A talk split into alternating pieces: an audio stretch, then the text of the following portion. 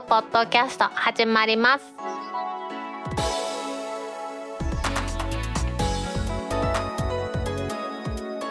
皆さんこんにちは。2022年10月14日タックポッドキャスト3第22回目の始まりです。この番組は天王寺アップルクラブの大道とコメントのコーナーからはタックメンバーの北尾姫とお届けします。今日のオープニングで取り上げたいのは総務省がですね非常時の携帯電話のローミングというものについていろいろと考え始めたというニュースを取り上げたいと思います。IT メディアモバイルからの記事で総務省で携帯電話の非常時ローミングの議論が始まる。12月下旬に方向性を取りまとめというニュースです。総務省は9月の28日に非常時における事業者間ローミング等に関する検討会の第1回会合を開催しました。今回の会合では検討会の開催要領と検討すべき事項の確認さらには業界団体や大手キャリアからヒアリングを実施しました。これはですね皆さんもご存知のように本年ですね2022年の7月に発生しました KDDI の大規模な通信障害ですね。これをきっかけに災害や設備が故障時などこういう非常事態の時に他携帯電話事業者の通信ネットワークを利用できるというローミングを行う制度を整備しようということで議論が始まっていると。まあ、イメージとしてはですね、A 社という、まあ、どこもでもいいんですけどね、ある人が契約していました。A 社の設備で通信障害が起きましたと。この時に B 社、この救済事業者の携帯電話事業者とつながってローミングできて、被害を免れました事業者。これが他の被害を受けた事業者を救済するということ。この時に緊急通報ですね。警察、消防、海上保安庁、110、119、118に通報できるようにするという議論なんですね。これはね、実は目新しいものではなくって、2021年の3月に発生しました東日本大震災。この時にも検討が行われたんですけれども、その当時ですね、今から11年前は、キャリアによって通信規格が異なるということで、具体的には検討は進みませんで、結局議論はフェードアウトしてる。でも今はですね、そうじゃありません。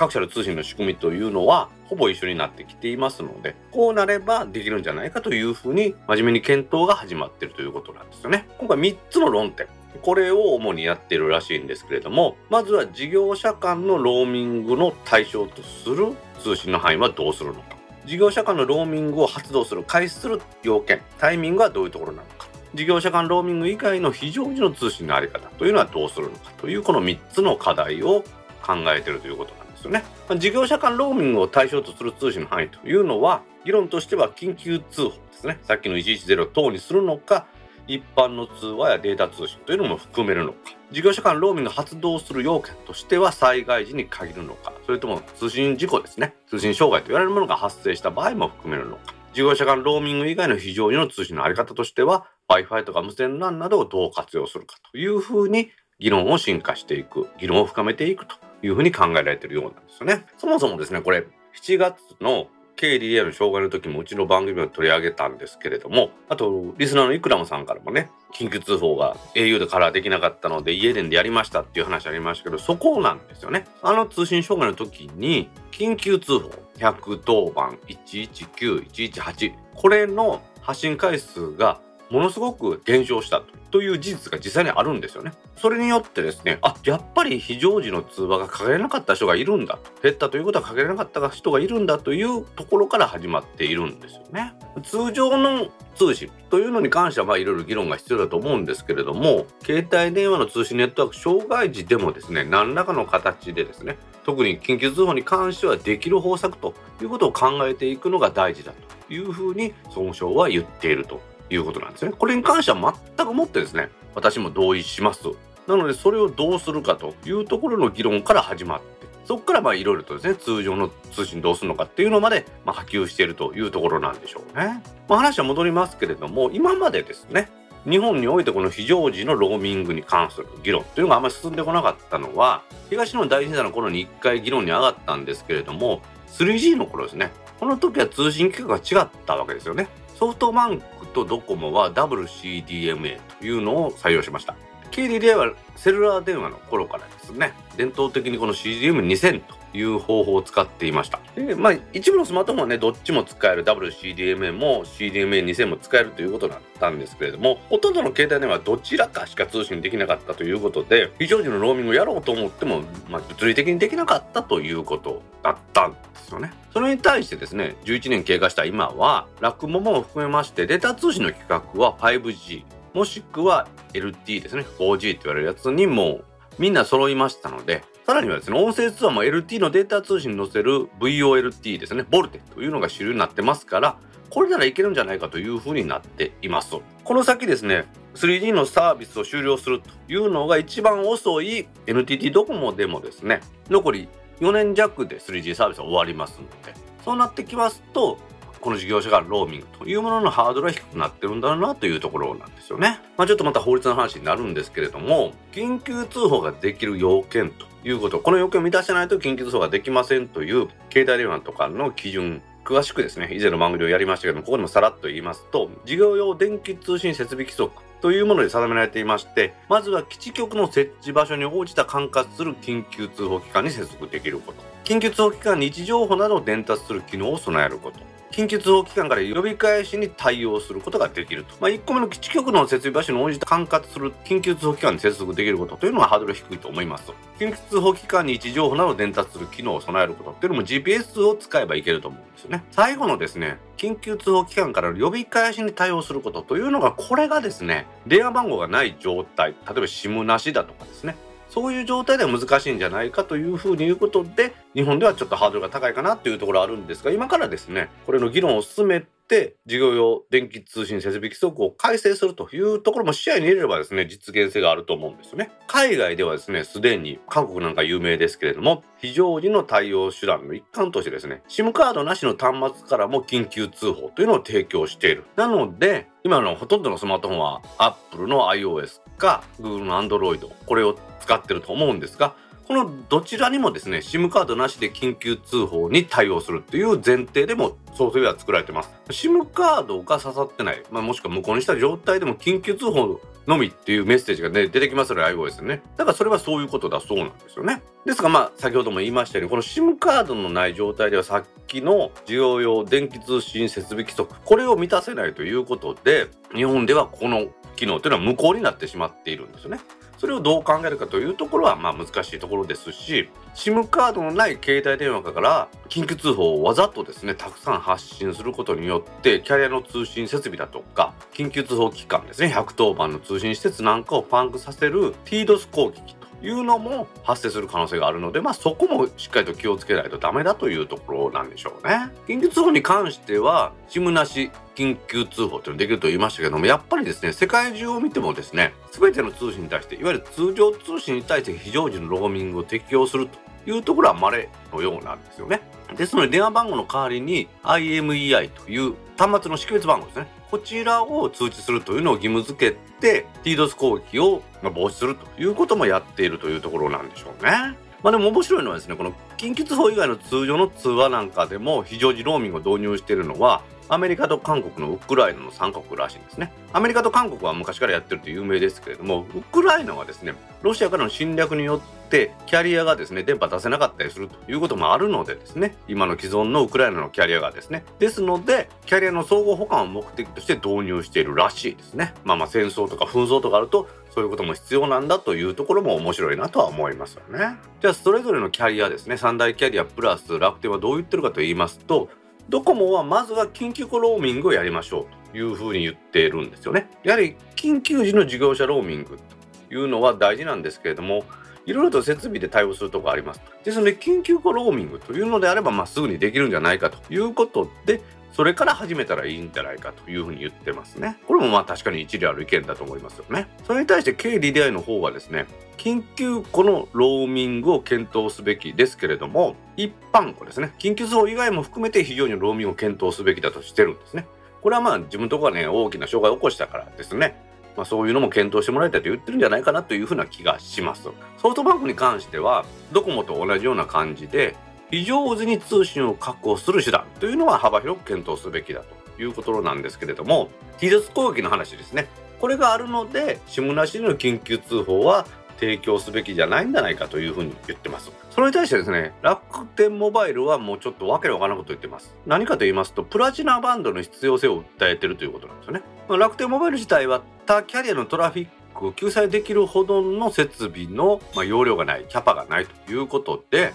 他キャリアを救済するためにもプラチナバンドの割り当てを求めているとただしこの検討会では周波数の割り当てを目的とした検討会ではありませんのでまた的外れなことを言ってるなという感じなんですよね。まあどこまで行っても楽天っぽいなというところですね。第1回目のこのヒアリングといいますか検討会というのはこんな感じで進められたらしいんですけれどもこの後第2回から第5回まで行われます第2回は技術方式の検討ですねそして非常時の通信確保の重要性第3回では緊急通報機関である警察庁消防庁それと海上保安庁からヒアリングと。第4回はローミング以外の非常時の通信確保についての検討そして第5回として方向性のテレまとめこれが12月下旬に行われるようなんですよね、まあ、確かにですね今はもう完全にですねインフラとしての携帯電話というものになっています。ですのでこのように緊急時の通信を確保するということの議論を深めてですね何かあってもまあ、とりあえず緊急号ぐらいは使えるようにするという方向でま一致はしています。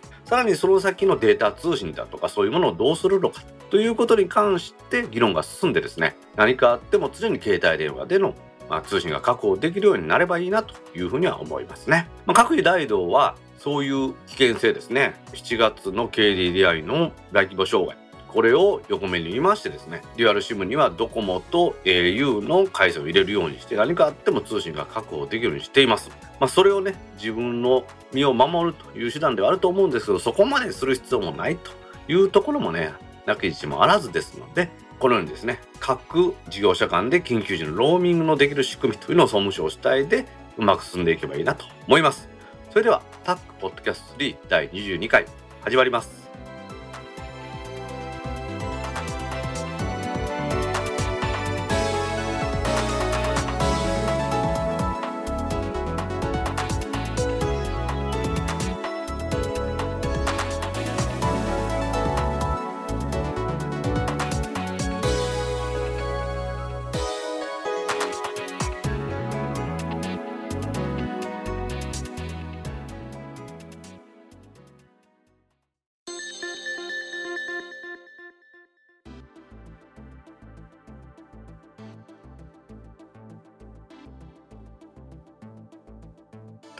式ツイッターアカウントでリツイートした記事を紹介します。110番で動画も送れるように警察庁が映像通報システムをテスト運用へ IT メディアニュースからの記事です。警察庁は先月9月の22日に110番映像通信システムの使用運用を開始すると発表しました。スマートフォンだとかタブレットを使って電話通報と同時に事故や事件この様子を映像や画像で伝えることができるシステムということで現場での様子を事前に警察が把握することができると。使用運用はこの10月1日から始まっていまして6ヶ月の運用期間を経まして来年2023年の4月1日の本格運用を目指していると。使用方法のイメージとしましては110番通報しますと110番側の通信指令室の担当者が映像通報に協力いただけますか？というふうに言いますと。この通信指令室の担当者は映像通報の必要性とかですね事前同意というのを確認するということです、まあ、例えば自転車が盗まれましたとかっていう通報であればですね映像とかあってもしょうがないと思いますけれども例えば交通事故ですとかって言ってですね運転手さん血を流してますという時なんかは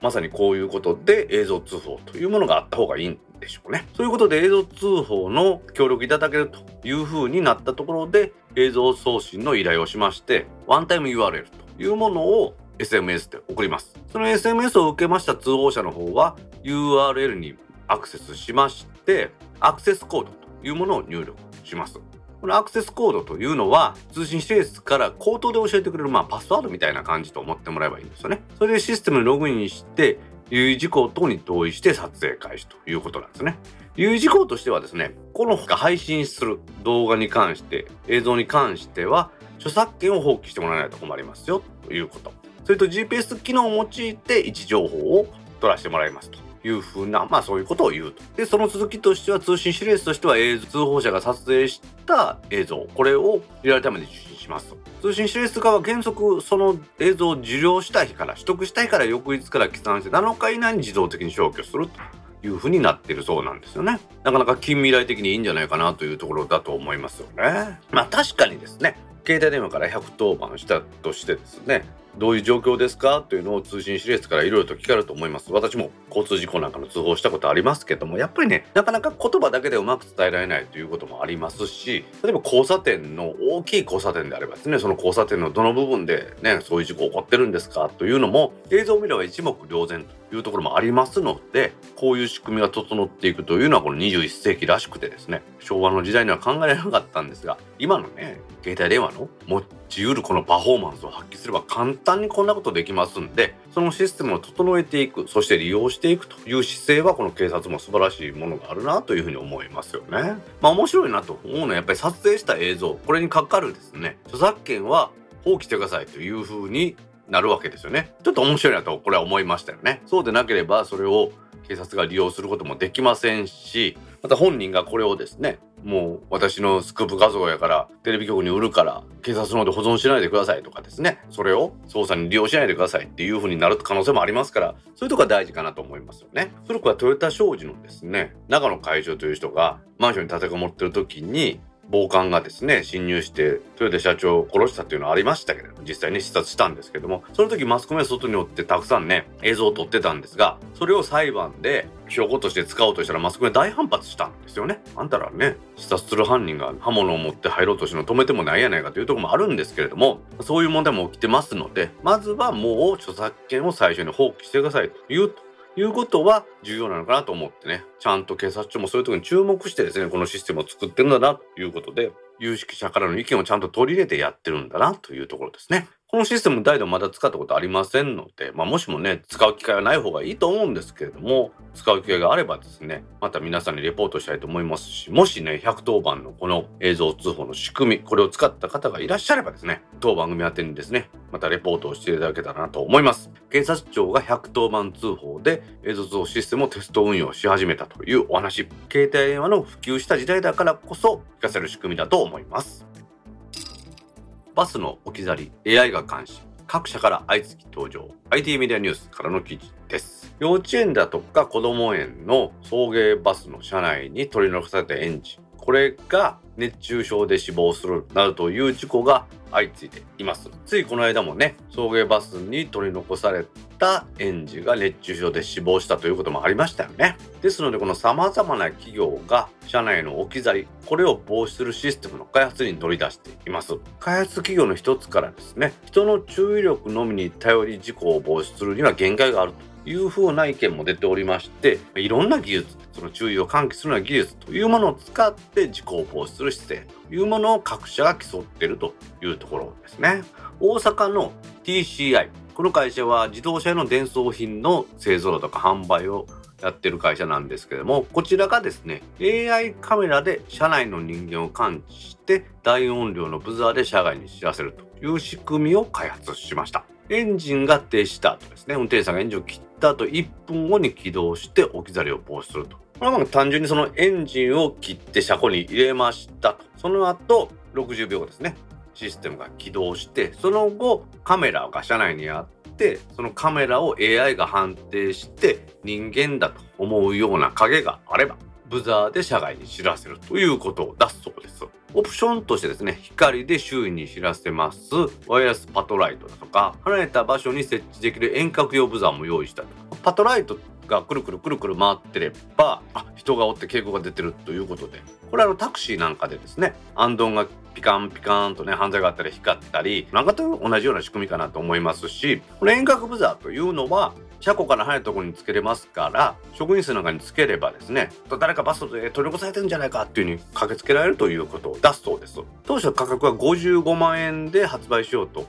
しておったんですけれどもかなりの問い合わせがあったということで量産することで40万円に価格が引き下げることができたと。別の仕組みとしては浜松市にあります鈴木ソフトラボラトリーというところが古いスマートフォンを利用して置き去り防止用のブザーアプいうのを開発しています。これは iPhone6S 以降で動作するということですからまあ、古いスマートフォンを活用して置き去りを防止できるという意味ではなかなかいいのかなというところではありますよね。しかもこれ導入の費用もかなり下がるということでいいんじゃないかなと思いますよね。仕組みとしてはそのアプリをインストールしたスマートフォンをバスの後ろの方の座席、最後の座席に設置します。バスのエンジンが止まったということをアプリの AI が感知しまして、ブザーをブーっと鳴らすということですね。で、そのブザーを止めるには、運転手が一番後ろまで行って、そのアプリが動いているスマートフォンにタッチして止めるしかないので、そうすることによって、一番前の席から運転手さんが後ろまで行くと、全ての座席を見れるんじゃないかというところですよね。そしてその今ブザーを入れましたこのスマートフォンですね。ブザーアプリを入れたスマートフォンに別のアプリを入れてもらうことによって車内の様子を遠隔監視するという機能も追加しましてこの場合はサーバー経由で保護者も映像を確認できると、まあ、今のこのブザーの話はアメリカのスクールバスが搭載してます安全装置というのを参考に開発したということでアメリカの場合はエンジンを切るとアラーム音がビーッともうすぐなるとそして後ろに行ってボタンを押さないと止まらない仕組みということはこれを AI がエンジンを止まるというのを感知するということでソフトウェアだけでやってるというところなんでしょうね。まあいろいろ仕組みあると思うんですけれどもやっぱり運転手さんが車内を見回って人がいないかとやるということが大事なので前から後ろまで行くように強制的にする仕組みというのは大事なんだと思いますよね。大丈夫なんかも仕事でよくマイクロバスなんかを利用して人を案内した後ですねまあ、降りてくださいなんて言うた後は足元も全部見てですね忘れ物ないか見るようにしています。でないとまあそのマイクロバスをね発出してくれてる部署にも迷惑かけますし来てくれたお客さんもね携帯電話落としたりしたら大変ですのでそういうところをしっかりとやるということですね。これが、まあ、現場にですねまあこんなこと言ったら失礼なんですけどこの保育所とか幼稚園の現場というところにですね意識が低い人がいて大ざなりになってるとそれを強制的に後ろまで行かせるということをやるという仕組みを作るということなのかなというふうに思いますよね。でもやっぱりですね、事故が起こるっていう時は一つのミスだけでは起こらないと私は思ってるんです。二つもね、三つもいろんなことが重なって起こると思うんですね。いつもはちゃんと後ろまで行ってる運転手さん。これが何かですね、例えば園児が降りる時にこけて怪我をしたのでその対応をしなくていけなくなって後ろまで行くことができなかったとかですね。そういうこともあると思います。でそういう時でもそういうふうにブザーが鳴ったりすれば代わりの人が後ろまで行くとかっていうこともできるかもしれませんのでね。このニュースの最初の話に戻りますけれども、人の注意力のみを頼りに事故を防止するには限界があるということですので、この IT 化された技術を使ってですね、是非子どもたちの命を守ってもらいたいなと思います。コミュニケーションアプリの LINE にて旧端末が使えなくても直近14日間のトーク履歴を回復しつつ新機種にログインできるように SMAX からの記事です。LINE アプリがですね、事前にピンコードを登録するだけで旧端末から新端末にトーク履歴を直近10日間復元できるようになる仕組みというのを作りました。LINE が提供しますこの新しい仕組みというのはスマホのアプリにおいて事前にバックアップ用のピンコードというのを設定しておきますと故障したりとかですね紛失ということでそれまで使ってたスマホの端末が使えない場合でも直近の14日間のトーク履歴を復元できるようになる。計画的にですね機種の変更をする端末の移行をするという人にはバックアップしておいて移行するっていうことができるんですけれどもそのつもりがないのにですね故障してしまってですね端末が故障してしまって全く使えなくなるということもあるでしょうし紛失だとか盗難によってですね端末がなくなるということもあると思います。その時にですねトーク利益のバックアップをしてない時や iOS から Android だとか Android から iOS なんていう時の異なる OS 間という時にも直近の14日間のトーク利益が復元できるということになったようなんですね。このバックアップのピンコードですね、6桁を設定するんですけども、これを登録しておけば、実は同じ OS 間の場合、バックアップしていれば、直近10日間のトーク履歴に加えまして、バックアップのトーク履歴の復元も可能ということですので、これはぜひやってもらいたいなというところなんですね。もちろん今までの旧端末が使える状態でしたら、旧端末の LINE アプリで簡単に引き継ぎ QR コードというのを出して新しい端末で読み取るということで引き継ぎこれはできますよそうじゃなくって予期しない端末の紛失だとかそういう時にも先にピンコードを設定しておきます常にこの14日分が多分サーバーかなんかにバックアップされるんですよねそしてすぐ戻ってくるというところのようなんですね。LINE アプリ自体は以前はですね、まあ、クローンじゃないんですけれども、同じ ID で複数の端末で入って、トークを共有したりするってことができたんですよね。ですが、そのあの、一番有名なのはベッキーのあのですね、卒業証書事件ですよね。あの時に浮気相手の男性の奥さんが同じ ID で LINE に入ってですね、ベッキーとその浮気相手の男性のやり取りを監視してたということで、そこでなんか、えらい大炎上してですね、LINE は端末1個でしかもう使えないようにするということをやってしまったんですね。その代わりに LINE は機種変更した時にですね、アカウントの引き継ぎを行う方法というのを様々に用意しているんですよね。携帯電話番号や Apple アカウントとか Google アカウントとか、あとは Facebook アカウントでログインできるというようになっていましたが、今年の6月から今言いました旧端末で QR コードを表示してそれを新端末で読み取るだけで簡単に移行できるようになっていると。で、さらにそれを進めまして、バックアップ用とピンコードさえ入力しておいて、それを覚えておけば、端末が紛失した時もですね、新しい方の端末でその6桁のピンコードを入れると14日の履歴が返ってくると。ピンコードの登録方法は、まあ、設定ですね、iOS だろうが Android だろうが設定の中からですね、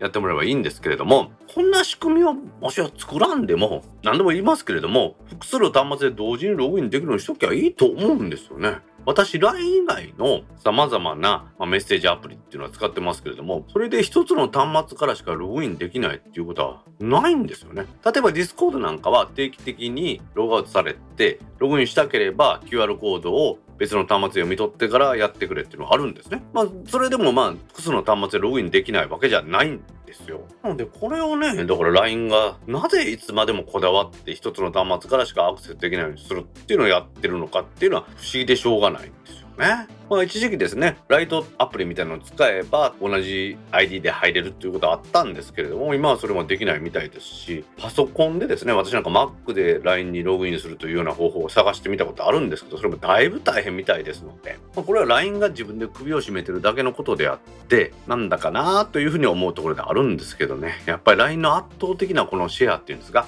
これの前にはですね、なかなかみんな文句言えないところもあって難しいところかなと。まあそういうながらもですね、この LINE というのもですね、先ほどの携帯電話の話じゃないんですけども、最近はインフラの一部ですね、自治体なんかのサービスなんかでも使われていますのでね、LINE のトーク履歴が14日間だけでもすぐに復旧できるというこの仕組みですね、様々な人にとって役立つのかなと思います。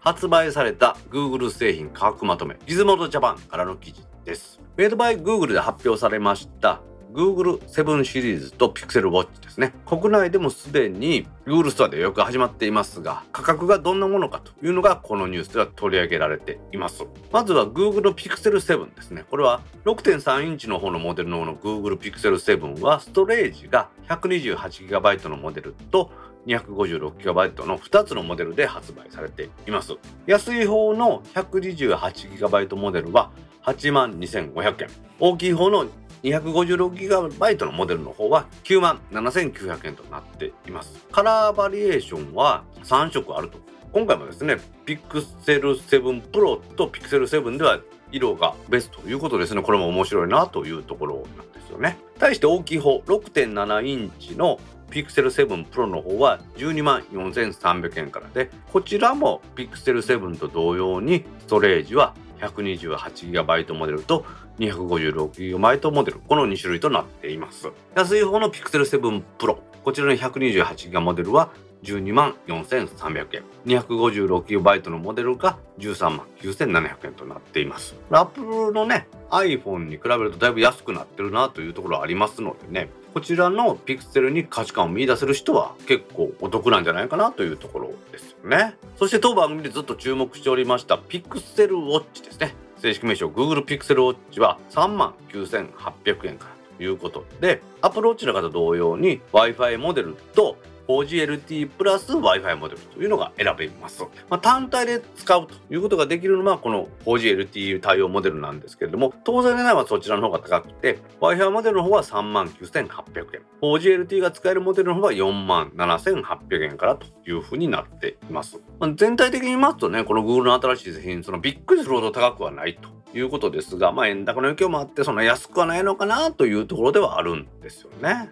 で、まあ、ピクセルは置いといたとしてですね、このピクセルウォッチ、これだいぶ注目してるんですけれども、丸型のこのフェイス、これはなかなかね、可愛くていいんじゃないかなというふうに私思ってるんですよね。Google 初のスマートウォッチですし、まあ、てっきりですね、こういうウェアラブル端末というのは Google は Fitbit に任せるんかと思いきやですねそうじゃないという Google ブランドも出すんだということでこの Google の本気を見ましたね。ただやっぱり中身としてはですね、フィットビット、Google が買収してますフィットビットの機能とも搭載しておりまして、40種類のアクティビティ記録や睡眠トラッキングなども記録できます。というところなんですね。まあそれは Fitbit の技術を使わない手はないと思いますんでね。これは正当な応用なのかなというところですよね。で、今回の注目はですね、 Suica に対応してるんですよ。この Pixel Watch は Suica に対応してますと堂々とですね、フェイスに Suica がバーンと出てるところっていうのを発表しましたけれども、なんとですね、 PASMO には対応してないそうです。あとはその他の FeliCa 系のキャッシュレスサービスの ID だとかクイックペイにも対応してないということで、あれ FeliCa はあるんだけれども、 Suica しか対応してないというなんかこう偏った対応というところなんでしょうね。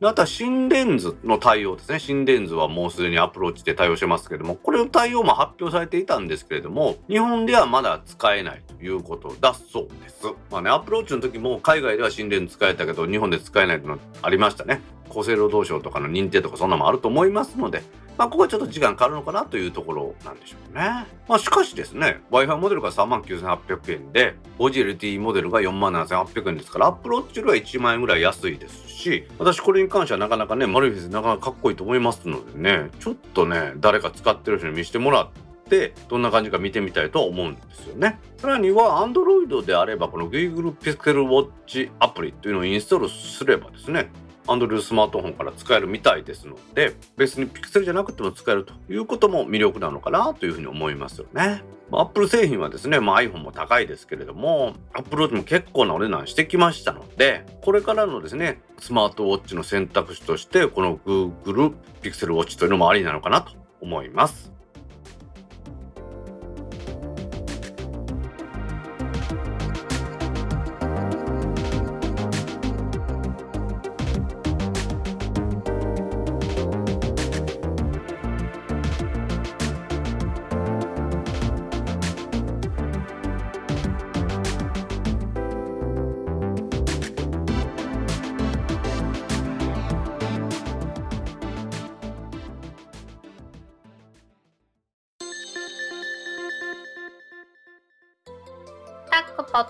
にいただいたコメントを読んでいくコーナーです。このコーナーからはタックメンバーの北尾姫とお届けします。皆さんコメントありがとうございます。今回もたくさんのコメントありがとうございます。まずはじめに Facebook ページにいただいたコメントの中から一部を紹介します。はいお願いします。風呂入りながら最初のタイトルコールを聞いて千葉さんだって叫んでしまいました。杉浦隆さんから9月25日にコメントいただきましたはい。杉浦さんコメントありがとうございます。ありがとうございます。番組のタイトルコールですね。前回は柴さんがタイトルコールをしていました。聞いてないよ。言ってないよ。開き直りって怖いね。前回はいろんなところから音源を集めてきたような感じで作りましたね結局。うんうんうんうん、1ヶ月分やからね。そうそうそうそうでニュースも一回撮ったんですよ。うん。撮ったけどちょっと飽きすぎてるからそのなんてインパクトあるとかっていうのがないわけですよね。うん、これ柴さんと一緒に柴さんが買ったという iPhone14 Pro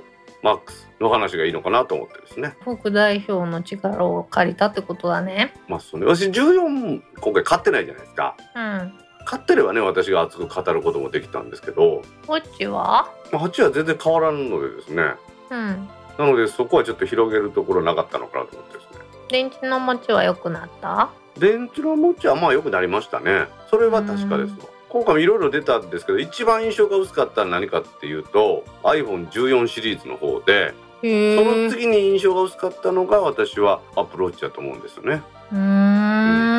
14シリーズの方は13プロそのままじゃないのって感じがするんですよね。頑張って出さんでよかったんじゃないかなと思うんで。すそれはちょっとピクセル6と7も一緒やね。形はだいぶ変わるの？セブンはうんツヤ感がちょっと変わるぐらい。カメラのところがちょっとメタルチックになるし。いや実はセブンのニュースも探してるんですけど、うん、6の時に比べるとえらいニュースが少ないんですよね。で6と7があんまり変わりないからあんまりやってないのかなと思ってですね。うん、アプローチも7と8あんまり変わらないんだけどだから8のことあんまりやってないですもんね。へえ、うんまあ、紹介することがないっていうとこもあるんでしょうね。うん14プロの方はカメラ性能も上がってますし今週の AGM in 那覇なんかで見せてもらってますます欲しい欲が私は高まるのかなと思ってますんでね というわけでうちはゲストの方にねタイトルコールやってもらうことが多いので柴さんがね出ていただける回にはタイトルコールは柴さんにはい。杉田さんコメントありがとうございましたありがとうございました。続きまして、 Discord サーバーにいただいたコメントの中から一部を紹介します。はいお願いします今回は配信日に拝聴大道さんと柴さんの iPhone14 ネタは間違いないくらいためになりました私も発売日にゲットできたことに満足しておりましたが機能もきちんと試してみないとと思いました AirPods Pro 新機種は私もちょっと欲しくなっていますノイキャン性能が上がっていることとボリューム制御は嬉しい機能ですよね。しかし、姫の声をヘッドホンで聞くと癒されますね。ひろふわさんから9月25日にコメントいただきました。はいひろわさんコメントありがとうございますありがとうございます。いやー、ひろふわさん分かっとるな。あ嬉しいね。癒されるって。ヘッドホンで聞くと 癒されるって。まあまあヘッドホン引かんでも癒されますよわいつも言ってますやん私そこはー、わー。そういうところに関しては私その出し惜しみしませんからねありがとうございます。発売日にゲットできたっていうことでよかったですねなかなかねこの最近争奪戦なんかでね発売日にゲットできなかったっていう人も多いですけれどもなんかキャリアで買った人なんかは結構ね早めに買えたっていうことですがアップのサイトで買った人はなんかなかなか手続きが完了しなかった時間かかったっていう人もいるみたいですよねへー。AirPods Pro の、まあ、新機種というよりか第2世代が出たんですけれども、まあ、ノイキャの性能が上がってるのもあるけど柴さんのお話では音質がだいぶ向上してるらしいですねへー。あとボリューム制御が今まではスマートじゃなかったんですがうん。この第2世代からは本体をこうこすることによって上にすれば音量上がる下にすれば音量下がるっていうのもできるようになったみたいですね。へー、いいの？このタッチ操作みたいなのはだいぶ微妙で私のリンクバッツなんかはそれでやってるとうどん食うてたら止まったりとかですよ。いやタップすんのと同じ動きするんでしょうね、顎を動かしてると。あ全く操作できないのもあれやしなっていうところありますよね。ーうん。姫は今使ってるのは普段は Google のバッツ？それは音量で調整してるの？タップして後ろに下げるとか左にとからしいねんけおどー。使い方がいまいちわからんくてタップすると音楽停止してしまうねやんあか。そうそう。わかるわかる。なんかタップするっていうのはどうもなんかちょっと難しいような気がしますよね。だから結局本体で音量を操作してる。私もそうですねそういう機能をみんなオフにして本体で触るようにしてますねへえ。その本体もさたまにあ当たってポッドキャストが止まったりしてイラッとするんですよね なんかちょっとマスク直してたら止まったりとかするよね。するヘッドホンのね音が良くなるっていうのは我々の永遠の課題だと思いますんでね人類の問題だと思いますからまあどんどん良くなるまあ音の好みもあるんでしょうけど、まあ、万人がね楽しめる音作りをねアップルは心がけると思いますんで、まあ、お値段がちょっと高いという難点ありますが AirPods Pro の第2世代ですね皆さんにお勧めしたいと思いますはい。ひろはさんコメントありがとうございましたありがとうございました。続きまして、21回を楽しくお聞きしました。楽しみにしていますが、最初の遅れてすいませんはいらないような不定期と理解していますので、お詫びされるのは申し訳なく思ってしまいます。プロ14を使い始めて1週間、時間、バッテリーなどなど好みのウィジェットをさっと見ることができる常時表示は意外と快適です。Apple Watch の常時表示もバッテリーが早く減るので使わないかなと思いましたが、さっと見れるのは今や当たり前になっています。バッテリーが長持ちも意外でした。前は12ミニを使っていたのですが、朝から夜で50%以下になっていました。今は60%以上余裕です。見かけは変わっていないようでも、普段使いが快適になっているのがわかります。AirPods Pro 2も購入したのですが、ノイズキャンセリングを入れっぱなしにしても、必要な音声、環境音が適度に聞こえて、電車のアナウンスも聞こえますし、歩いていても安心に感じました。音質は柔らかで聞きやすいのは相変わらずですが、音質が良くなった気がするのは錯覚かはっきりとはわかりません。でも気に入って毎日使ってます。というようなところの感想です。次の回を楽しみにお待ちしています。ギルドデザインさんの14プロケースは11月末予定らしく楽しみに待っているところですたまりんさんから9月26日にコメントいただきましたはいタマリンさんコメントありがとうございます。ありがとうございます。この最初の遅れてすいませんっていうのはあの決して間隔が空いてることではなくてですね。前回は9月23日に配信しますって宣言したんですよね一旦。うんうん。だけど23日に間に合わず25日になったという姫にも23日に配信しますって言ってやってたんですけどね。すいません、まあ、23日の時点で何も編集できてませんでした、すいません。うん、でも無理したら続かないのでこれからも遅れます。遅れることがあります。飲む時間は確保できるんですけど編集する時間は確保できないんですよね。気合が違うんじゃない？ポッドキャストの編集はよし頑張るぞ。よしよしって思うからじゃない？やるとしたら12時間集中してやりたいじゃないですか。そういう時間が取れないですよね。なかなかね。仕事も最近ちょっと遅なったりするからですね。あと土日も働かされるしですよ。そうね。無理が効かなくなってきたのかもしれないね。うん、家帰ってくるじゃないですか。仕事が終わって。で、まあ、家でご飯作って食べるじゃないですか。ご飯作りながらビール1本ぐらい飲むでしょ？うんでもご飯食べながら焼酎飲んだらもうなんかご飯食べ終わったともうヘトヘトなんですよ。もうそれだけ頑張ったらさ一は日ほぼ終わりじゃない？で風呂でも入ったら9時ぐらいになっちゃうんですよ。じゃあもう寝る時間でしょ？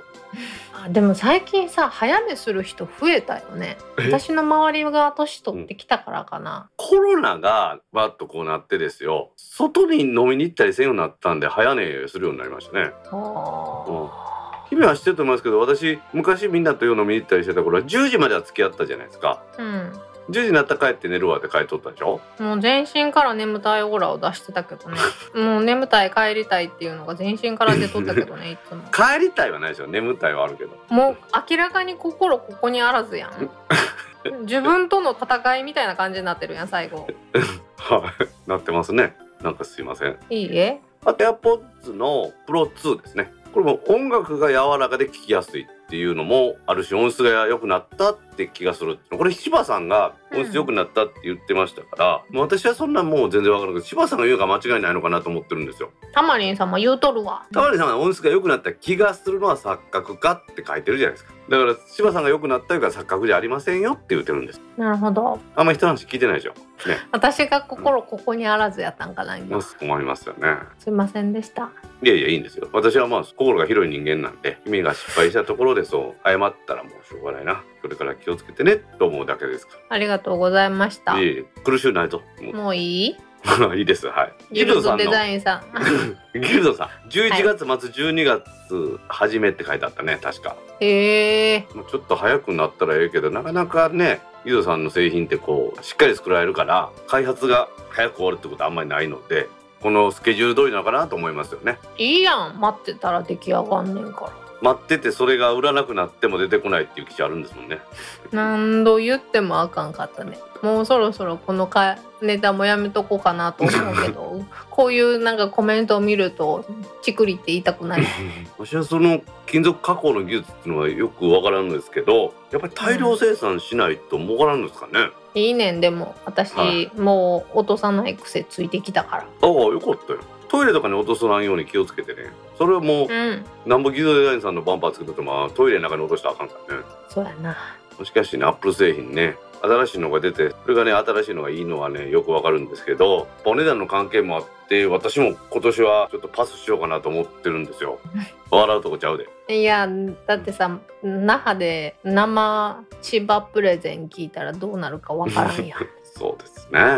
確かに今13プロマックスを売ると結構値段で売れるじゃないですか。ほそう考えるとそんなにかからんのかなっていう気もするんですよね。うんもう少しゆっくり考えてみたいと思いますね。それがいいと思います。たまりんさんもギロさんのケースですね。楽しみに待ってるということです。私もねたまりんさんに負けないぐらい楽しみに待ってますのでぜひギロさんの新しいバンパー買いましょう。はい。たまりんさんコメントありがとうございました。ありがとうございました。続きまして、タックポッドキャスト3第21回、高くないと前に進めないを聞かせていただきました。さすが、芝さん回は熱いですね。私は iPhone14 はパスですが、メインではなく望遠レンズ側の画素数が上がってのトリミングできるのなら、大型の野鳥なら撮れそうですね。15以降の進化が楽しみです。iOS16 の写真の切り抜き、試してなかったので、キーノートを使って遊んでみました。私の好きなもの同色系で集めてみた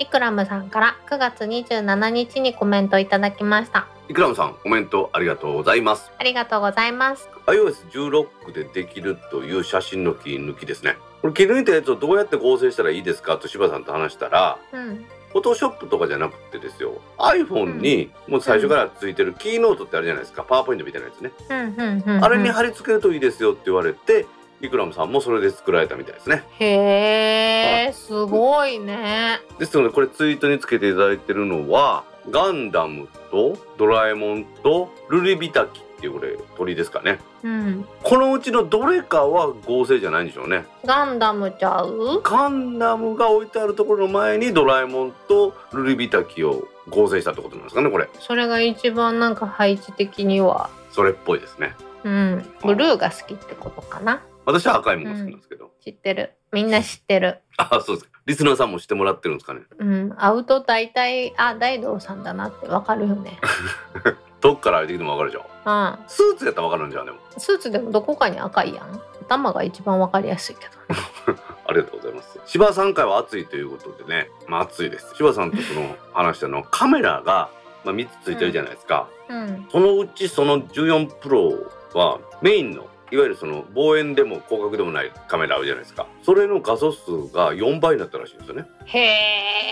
うん、だから縦と横2倍にしたから2の2乗で4倍だと思うんですけどそのトリミングとかするのにいいようにやってるんじゃないかっていう話なんですよね。へえでイクラムさん書いてくれてるのはメインじゃなくて望遠側のレンズの画素数も上がるとっていうふうに書かれてるんですよね。うん。でも光学3倍ってやっぱいいですよね。うん姫のやつも光学2.6倍か3倍で結構ガッとやっぱり拡大するでしょ？うん結構すごい。ね私も時々使ったりするんですけど、まあ、うん。望遠っていうのはいいですよね、うんまあでも画素数が多けりゃええってもんでもやっぱりないっていう気もするんですよね私はね。そのいろんな合成する技術とかそんなんも必要やからですよ。そこに関してもやっぱりその AI とかそんなんを駆使してやってるんだろうなっていう気がするんですよね。もうでも私はもうこれ以上画素数高くならんでいいよ。それは女性の悩みってやつですか？そうですもう接写されたりしたら怖いやんもうね。私目が悪いからさぼやっとしか見えてないねんけど普段も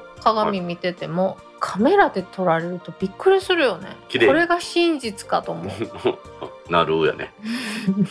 怖いわ。写真最近怖い。その私はその逆逆っていうこともないんですけど iPhone で綺麗な写真が撮れても葉月ルーペとかかけてないと綺麗に見えないんですよね。そっか。はい、それがまあ果たして姫の逆と言うっていうのが正しいかどうかわからんけどそこが私の今のところ悩みですね。それはなんかあの膝の病院行って廊下ですって言われたのと一緒やな。廊下ちゃうわ。カレーや。カレーか。一緒やん。なんでその話この今日の収録でしやんとこうと思ってるのに言うねん。あかんでカットしたら走りすぎとかって言われたらええけどね。ああちょっと控えなあかんな、違うもんね。あこれはカレーによるまあ半月板のがすり減ってきて膝が痛いんですねみたいなこと言われて「あはい」って言って帰ってきたよわし。いやまあまあショックやったも私もショックでした。まあでもそれと付き合っていくしかないんでしょうねもうね。んねまあ老眼とも付き合っていきますよ。iPhone は進化してるのにね ほんまにでも iPhone はだいぶ大きくしたんでだいぶマシになりましたけどね、見え方は。はい。私の老眼の進むのが早いか iPhone の大型が早いかこれからも勝負していきたいと思います。頑張れ。いくらさんコメントありがとうございました。ありがとうございました。続きまして iOS16 の写真切り抜きは結構綺麗にくり抜いてくれるようですね。私は iPhone X なのでこの機能の恩恵には預かれませんでした。A12 バイオニックから対応の機能ですね。iPad Air 3は持っているので iPadOS16 で試したいと思います。木澤智和さんから10月1日にコメントいただきました。はい木澤さんコメントありがとうございます。ありがとうございます。今イクラムさんのコメントでも話題になりました。この切り抜きですね。うん、iOS16 になったら全部できるかというとそうじゃなくてまさに木田さんが書いてある通り A12 のバイオニックからなんですよね。まあ何かというとこれ SCO です。つまり CPU うーん、この前の A11 バイオニックっっていうのだとできないですよっていうことなんですよね。へえなるほど、まあそ処理ってことよね。そうですね。処理の性能の関係だと思うんですよね。うん、専用のチップの機能を使って切り取ってるとかそんなんだと思うんですよ。で木田さん書いてくれますように iPhone10 は A11 なんですよね。で10の次に出た 10S うんあっこから A12 バイオニックになってるんですよね。へえ、同じ点つくのにそうなんですよ。で書かれてるように iPad Air の3ですね A12 バイオニックなので対応してると。難しいねだから iOS16 には上げられたけれどもっていうことなんですよね。うーんうん。まあでも普段使うんだったら10でも別にそんな私は不便を感じないと思うんですよね。大丈夫。切り抜き機能なんてそんなに日常的に使わないかははははその話は柴さんの回でもちょっと出たんですけどあの動画ってる時にうん。奥にピント合わせたり手前にピント合わせたりするっていうのが出たじゃないですか。らへえ。でその時に結局あすごいな言ったけど誰も使ってないんですよいまだにね。まあそりゃそうでしょ。そんなことする人おらんじゃないですか。せやけど今回のこれは使うんじゃないかなっていう気がするんですよね。へえ。私がねあこれ使えるんじゃないかと思ったのは例えば姫の写真を撮ったとするじゃないですか。で背景だけぼかしたい時ってあるでしょ？うん。あの時に姫だけ切り取るとしてですよ。うん。元々の写真の全体ぼかしてんで、うん。その上にさっき切り取ったボケてしまってる姫の上にポンと置いたら背景だけボケてってなるじゃないですか。うんうん、はあ、これはフォトショップなんかでも使うねテクニックですけど、そんなんに使えるんじゃないかと思って今まではそんなフォトショップの機能としてですよそこだけ切り取って後ろだけぼかしてとかやってたじゃないですか。うん、そんなん簡単になるような気がするんですよ。いやー iPhone で何でもできるようになるねそしたら。まあでも私は見えないですけどね。まあ切り抜きが大雑把になってしまうのね。まあ大丈夫です。ニューラルエンジンがちゃんと切り取ってくれますから。私じゃないんで大丈夫です私もね木澤さんいろいろ試してみたいと思いますのでね。またレポートお願いします。はい。木澤さんコメントありがとうございました。ありがとうございました。続きまして今回も超危険な回でしたね。おまけの姫のカミカミは吹き出しました。せいやとさんから10月1日にコメントいただきました。はい。木澤さんコメントありがとうございます。ありがとうございます。危険ですよ危険うんおじさんホイホイやろ？おじさんホイホイが欲しくなるんですよ。柴さんって新しいものを試してですよ。うん。これに使えるあれに使えるって話をしてくれるんですよね。うん。なのでちょっと欲しくなりますよね。もうなんか新しいおもちゃを手に入れたら楽しくてしょうがないやろうね。まだあから楽しい楽しい面白いっていうのをいろんな人に伝えたいっていう愛をね、まあ私の番組の原動力もそうですよ、うん。でもキャラクターが違うからまた面白いよね2人で喋るとね。まあ、おまけの姫の神々ですねこれね。もうなんかこうせっかくコメントくれた人が書いてることが難しいみたいなそんな感じで言うんでもう私はちょっとショックでしたね。大道さんが一発で言えたことにもちょっとショックやったよ、ね、姫はどう考えてるか知らないんですけどわしは結構ちゃんと読めますよ。えでも滑舌悪い時あるで。それ眠いんですよ多分。こらこらこらこらこら。問題発言やで。収録中に眠たいって問題以外の何者でもないで。なんかすいません。もういいよ分かれば。気づけばいいよ。これからは頑張ってあの意識朦朧とせずに収録したいと思います。はい。セアドさんコメントありがとうございました。ありがとうございました。続きましてツイッターでハッシュタグタックキャストとタック宛てにツイートいただいた中から一部を紹介しますはいお願いしますはい、AirPods Pro 第2世代のノイズキャンセリング機能の凄さを今日の通勤の地下鉄車内で実感しました。地下鉄走行中にノイズキャンセルをオンにすると車内で勉強している英語のリスニング教材の英語を走行音を気にすることなく聞き取ることができました。これは勉強がはかどりますね。と同時にノイズが混じった実践での英語の聞き取りがうまくできなくなるかも。と逆方向の心配を持ったりしました。AirPods Pro 第2世代のノイズキャンセリング機能はすごいです。ヒロ岩尾さんから9月26日にツイートいただきました。はい。広岩尾さんコメントありがとうございます。ありがとうございますほら広岩尾さんは英語のリスニングを電車の中で聞いてるらしいよ。ライドさんは何聞いてる？私はポッドキャスト。うんそれは番組のためやから。はライドさんもすごいで。いわし音楽ほぼ聞かないじゃないですか。うん。最近。音楽聞いた方がいいかなと思ってね。なん何それ？ほっと一息とかって時もあるはずじゃないですか。あでもポッドキャストってちゃんと聞かないとダメでしょ。うん。言葉があって、うん。その言葉を理解してで聞いていかなあかんしこう頭の中で想像しやなあかんこともあるじゃないですか。でそうするとこうリラックスできてないんじゃないかと思ってですね。でもボケ防止にはなると思うで。まだええかなほんだら。でもなんかさヒロ岩さんのコメントを見ると確かに音楽って別にそんなに聞こえてなくてもいいんだけど、うん、うん。ポッドキャストとか聞くときは全部ちゃんと聞こえないといけないから結構な音量にするのよね。ああわかります。その気持ちよくわかりますわ。うん、だからちょっと AirPods Pro いいな。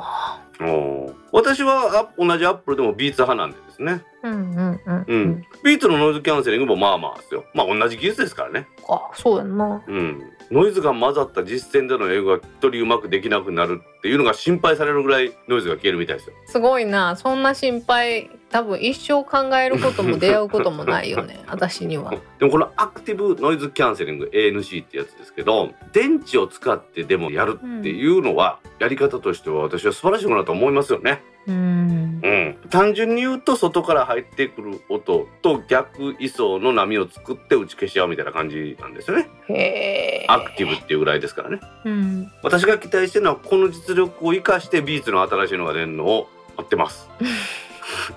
私の耳に新しいビーツが届くようにね皆さんビーツを応援してくださいあはい。ひろやさんコメントありがとうございましたありがとうございました。続きまして、昨日ウォーキング中に拝聴橋の上を歩いてる時に猫ちゃんの鳴き声が、あれ？落下して上がれなくなったのかな？と下を覗き込んでたら、大道さん家の猫ちゃんと分かって一安心でした。昨日は柴さんのコーナーで自宅に着いたので、イヤホン外して視聴終了。今朝、続きを聞こうとすると、21回が再生済みになってた。そうか、Apple 系の Bluetooth 以外のイヤホン外すだけで、ポッドキャストは停止にならないのかな明日試してみよう。ブラフォードさんから9月26日にツイートいただきました。はい浦さんコメントありがとうございますありがとうございます。もう先週もねし柴さんのところもそうやしうん私一人のところもそうやし、姫とのところもそうやけどニャーニャーニャーニャーニャーニャーニャーニャー言ってましたからね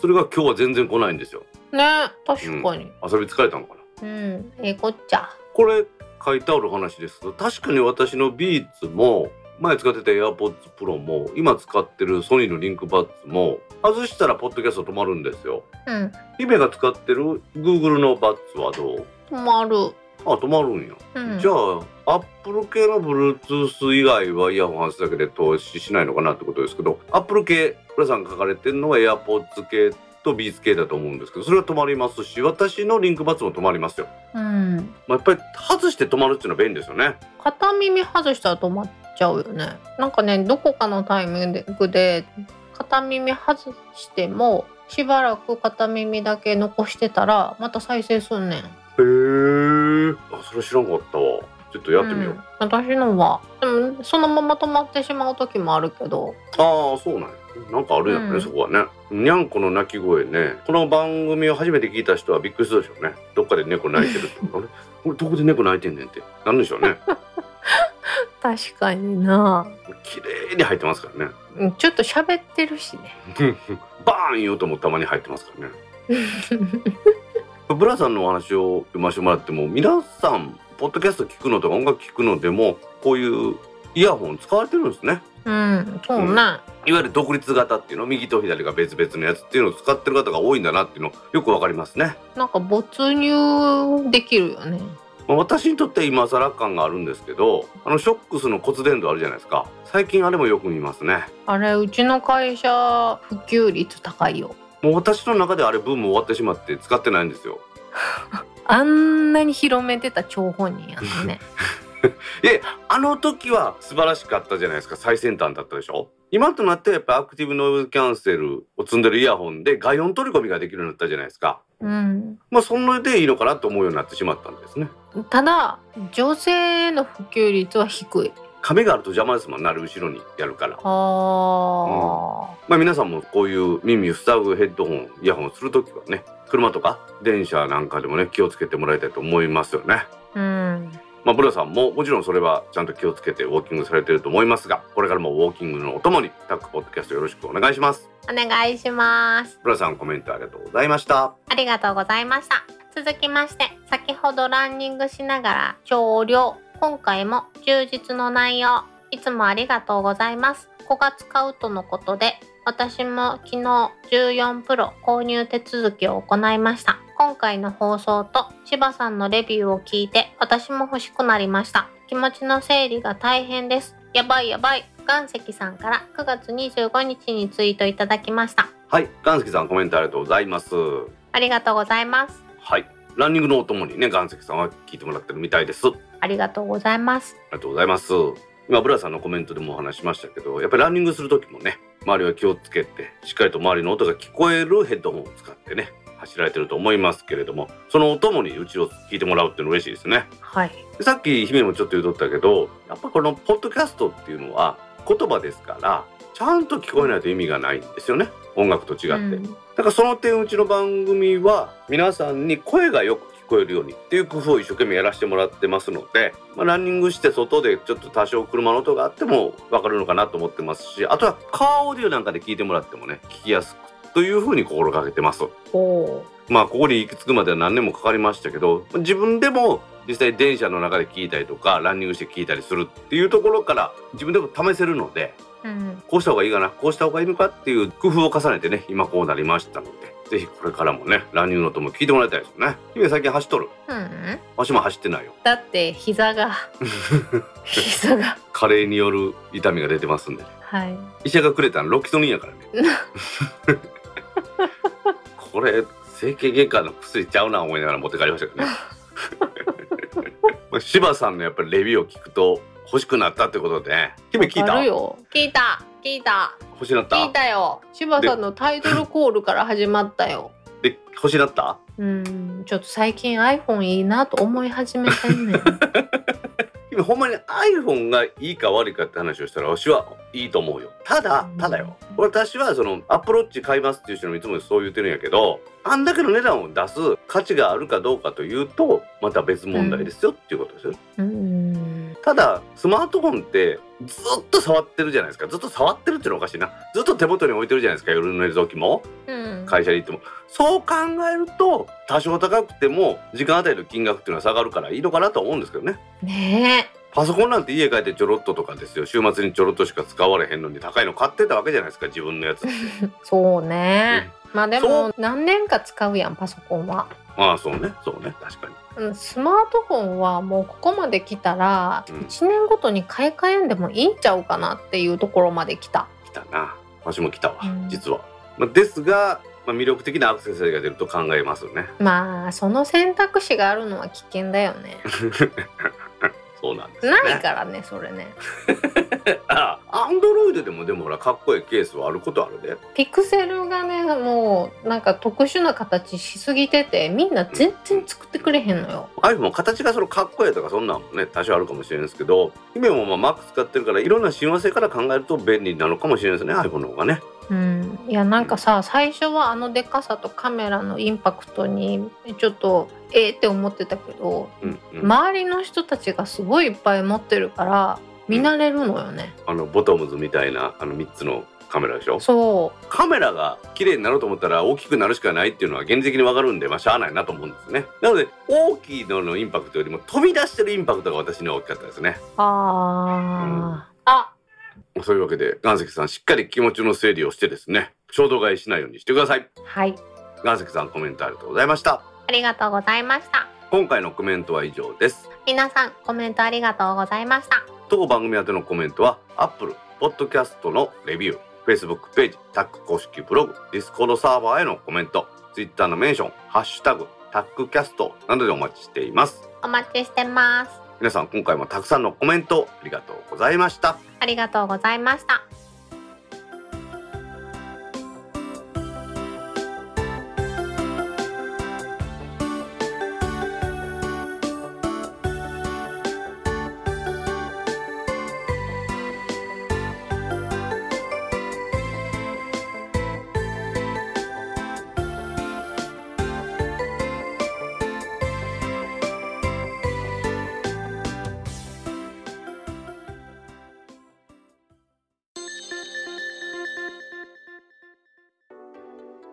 タックポッドキャスト3第22回もエンディングを迎えましたはーい。今回はですね最近高級車の盗難が多いということで IT メディアビジネスオンラインの記事がありましたのでそちらから取り上げていきたいと思いますはい。高級車の盗難はどうして防げない特定の日本車ばかりに並べる理由という記事ですはい。まあ、その前にこの記事には日本でね犯罪の検挙率は高いと言われてますけれども強盗とか殺人傷害暴行誘拐とか凶悪犯に限って言えばやっぱ9割前後の検挙率らしいですねへえ。でも窃盗に関しては4割程度しかないらしいですよ、あら、半分。うん一般的な窃盗に比べると車の窃盗ってのはちょっと特殊っていうことらしいんですようん。でそれがどういうことかというと今日本の車の盗難件数というのは増えてるらしいです。ほそれまで車の盗難の件数自体は減少傾向になったらしいですね。それが今は売却益が出るということでこの盗む価値があるということで盗まれてるみたいなんですよね。は盗んだ車を売りさばく方法としてはやっぱりバラバラにして中古部品にするかですよ。海外に輸出してしまって新たに登録してしまうと日本で流通するとねバレちゃうじゃないですか、盗難車やっていうのが、うん。というのはあるらしいですがここ数年のこの盗難の多い車種ランキングっていうので上位10車種は全部トヨタ車らしいですよ。まあレクサスも含あ。めて。販売台数が多いからかもちろん販売台数が多いから盗まれやすいっていう数が増えるっていうのもあるんでしょうけど売りさばきやすいっていうんですか？日本車の、まあ、トヨタ車とか日産とか有名なところだったら世界中どこでもこの修理部品とかも手に入れやすいじゃないですかな。はあ。なのでっていうところなのかなっていう気がするんですよねうん実際過去に私もトヨタ車盗まれてますよどあ、そうなんや。私はハイラックストラックちょっとわかりかねます。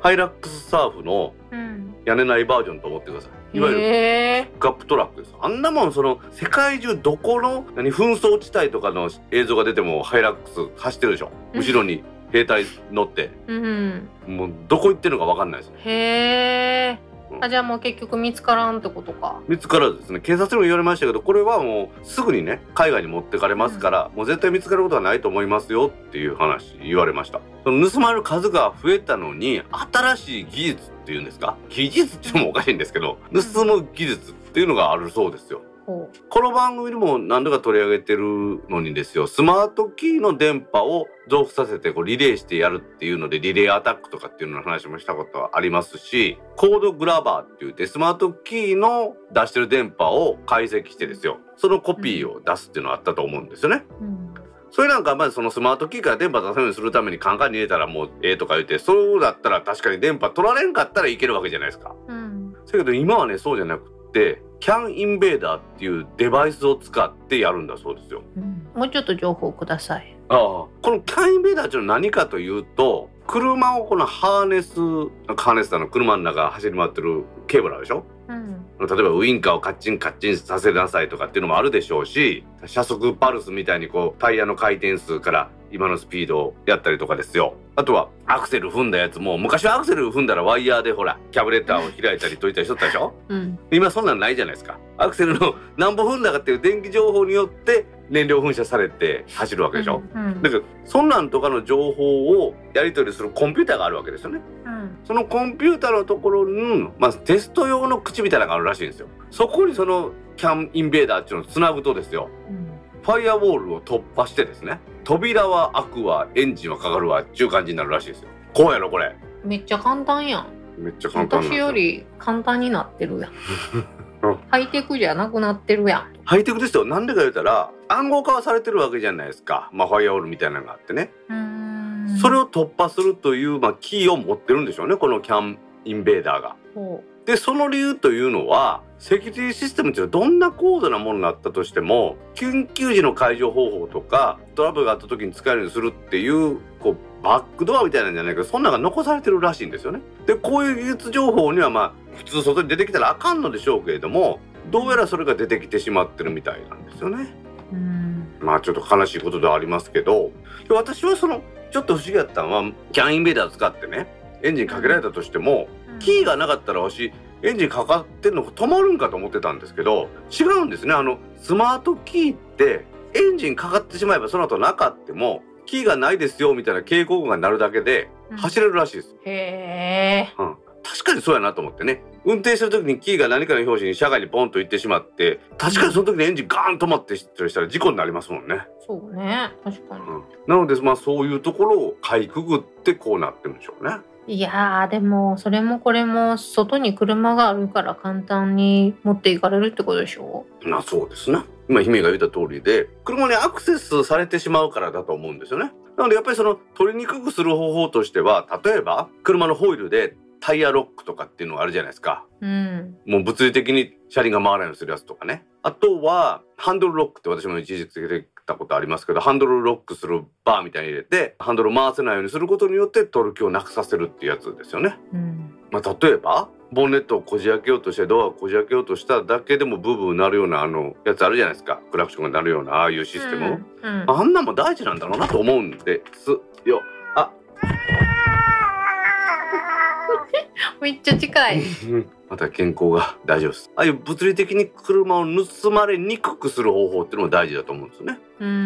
ん。めくさいからやめようかっていう気にはなるかなと思うんですよね。うん。ちょっと時間かかるやん。他の車と比べるとね。うん。じゃあ、いいかってなるよね。そうそうそうそう。シャッター付きの車庫があったとしたらですけど、そのシャッター開けてまで撮ろうかと思わへんわけですよね。なんだけど、それ以外にシャッター開けても撮れる車があったらそう思うじゃないですか。なので、まあこういう車の盗難っていうのは、撮らせないということよりも、撮る気をなくすっていう対策っていうのが私はいいのかなと思うんですよね。ちょっと、あの、所有者の意思も感じるよね。そうね。私は一工夫して取られないようにしてます。ってことは何かこの車にあって取ろうと思ったら自分が方がね捕まったりするんじゃないかっていう気になると思うんですよ盗む方としては。うん、私やったら例えばこの車取ろうとしたら上から槍が落ちてくるシステムとか作りたいですけどね。ほんとくれたいね。でも私のジンクスではそういうなんか人にトラップをかけるような仕組みを作ると大体一番最初に自分が引っかかるんですよね。忘れとって。そうね。私はな昔 RX8 っていうスポーツカーに乗っ取った時にうん。後付けでその警報装置みたいなのをつけたんですよ。マツダの純正のやつなんですけどね。でそれやっぱり忘れとってあれですもんね。エンジンかけようとしてドア開けて何秒以内にエンジンかけなあかんとかあるんですよね。うん。それ忘れてもうめちゃめちゃ家の駐車場でファンファンいましたもんね。もうでもさ、それ分かってても、いざなったらめっちゃ焦るやろ。焦るパンパンってわあわあわあわってなってどうやって止めるんやったっけっていうのが、もう全然出てこへんよね。出てけんよね。エンジンかけるだけでいいんですけどね本当はね。そういう工夫をしっかりしてですね盗まれないようにするということが大事かなと思いますが私ももう10年ぐらい車はね持ってないけどそろそろ結婚もしたし車買って、ね、夫婦で買い物でも行こうかなと思って買おうと思ってます。いいじゃないですか、いいじゃないですか。あありがとうございます。ケータハムのセブンの 170S っていうのが欲しかったんですけどねちょっとダメみたいで狭いから嫌って言われたんやろ？でもそれ以前に屋根ないのがダメみたいですね。まあ普通はそうよね。あそうですか。もう天気気にしてしか出かけられへんやん。事前のなんか予定とか全然つけられへんやフォローはついてますよ。ん。で、え、フォローついてるから、あ、雨はしのげんのかなと思ったんですけど。え暑いとか寒いとかどうなんの？それは暑い時は暑い、寒い時は寒い。車いらねえよ。